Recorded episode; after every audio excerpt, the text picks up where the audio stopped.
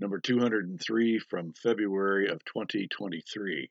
United We Stand. In the last newsletter, we informed the congregation about the possibility of St. John Lutheran and the Lutheran Church of Our Blessed Savior becoming a shared ministry. Another term for this is a two point parish. As we said, this does not mean the two churches would merge as one, but would still have their own identity and place of worship and ministry. However, the cooperation would be better and there could be more sharing of staff and resources. In order to become a two point parish, some things would have to be accomplished.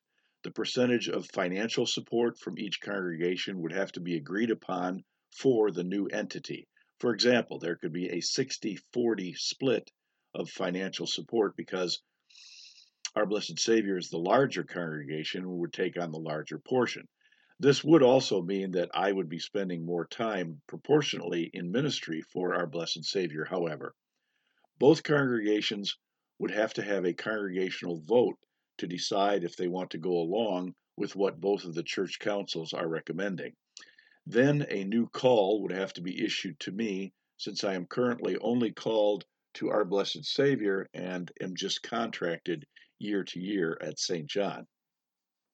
Many of the conditions for a two point parish are already in place. Both churches already share a minister. The worship times are already in place for both parishes. We have a combined choir and a combined Bible study.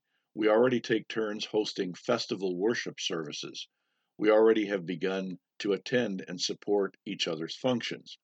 In many ways, we have been functioning as a shared ministry, but this would make the cooperation official and the use of the resources even better. It is no secret that as our members die off and are not being replaced, the financial condition of both congregations is a real concern.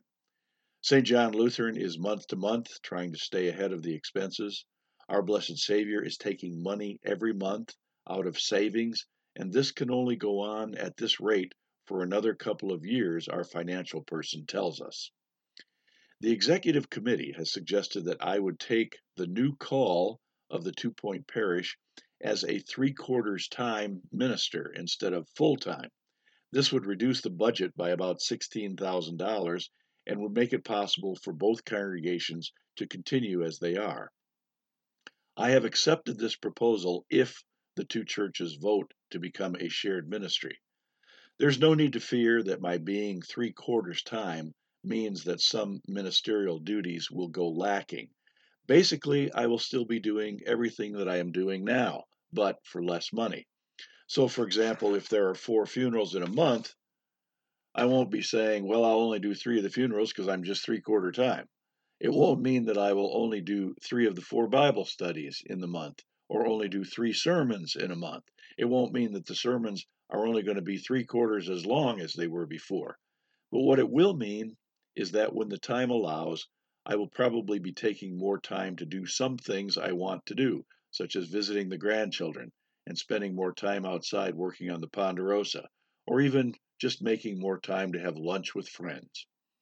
I will still make sure that all the responsibilities of both churches are taken care of, probably because I am too compulsive not to. I believe that this new plan of two point parish and three quarters time is going to be essential for the survival of both congregations. This will also set us up well for the future for when I drop over dead or retire. The new combined budget would support a young minister on a full time basis because he or she would have a lower base salary than someone with my years of experience and my advanced certifications. This new entity with two congregations that are doing vital work in their respective communities and a reasonable salary would make an attractive position for a young clergy person and their family. I hope both congregations think about this possibility and pray about it. I believe the church councils have come up with a good plan for our future.